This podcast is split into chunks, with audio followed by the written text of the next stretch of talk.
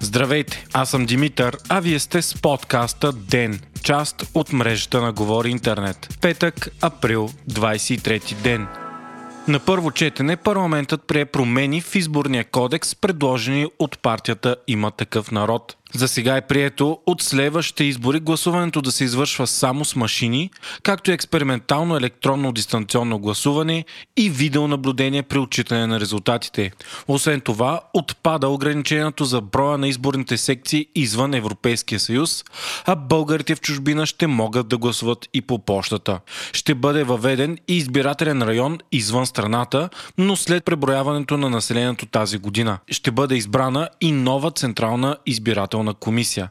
Не се знае обаче дали всички тези промени ще минат и на второ четене, като това зависи от гласовете на ГЕРБ, БСП и ДПС.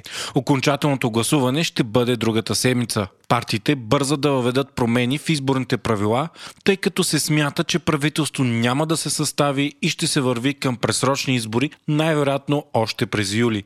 Днес парламента най-голям спор предизвика предложението на ГЕРБ за въвеждане на мажоритарни избори, което не беше подкрепено от никоя друга партия. Борисов обвинява има такъв народ, че са излагали избирателите си, отказвайки се от мажоритарната изборна система. От партията на Слави Трифонов обаче твърдят, че това е сред основните им цели, но такава голяма промяна не се прави за една нощ, защото процедурата по пълна смяна на системата е сложна. Днес министърът на здравеопазването в оставка Костадин Ангелов обяви, че противоепидемичните мерки се разхлабват. От 24 април ще бъдат разрешени всички присъствени занятия в обучителни центрове и школи. От утре отварят и стадионите, но с до 30% от капацитета си. От 1 май пък влизането в страната ще става по три начина.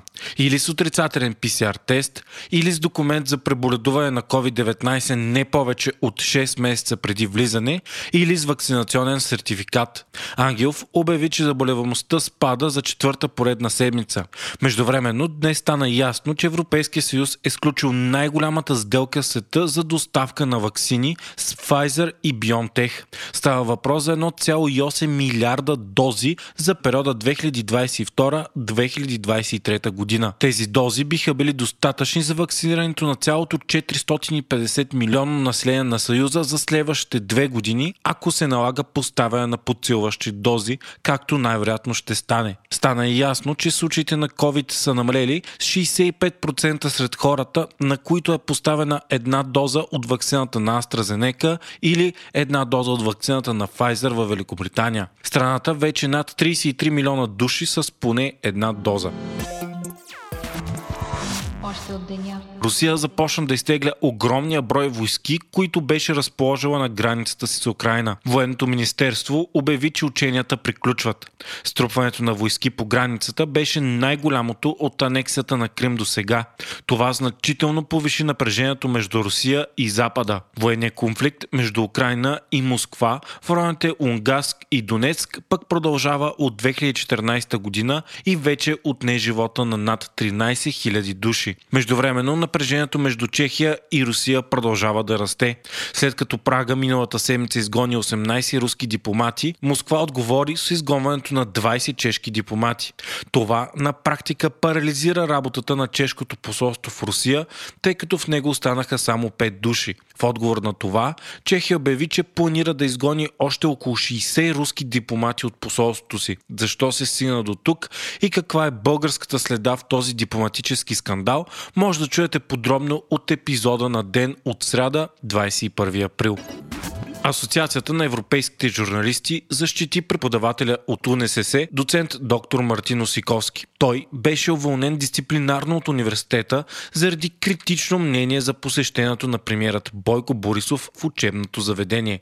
АЕЖ обяви, че уволнението е недопустим тоталитарен акт, който напомня за мракобесни времена в българската история. Преподавателят от катедра Медии и обществена комуникация беше уволнен от ректора с мотива, че е уронвал престиж престижа на университета. Като причина е посочена негова публикация във Фейсбук, в която той пише, че е обидно за студентите и преподавателите да стават декор за предизборна обиколка на премиера два дни преди изборите. Звучи недостоверно, невероятно и шокиращо на 21-я ден на април на 21-та година на 21 век един университет в държава от Европейския съюз уволнява дисциплинарно преподавател, който е възразил срещу използването на университета като снимачна площадка за предизборната кампания на ГЕРБ и Борисов.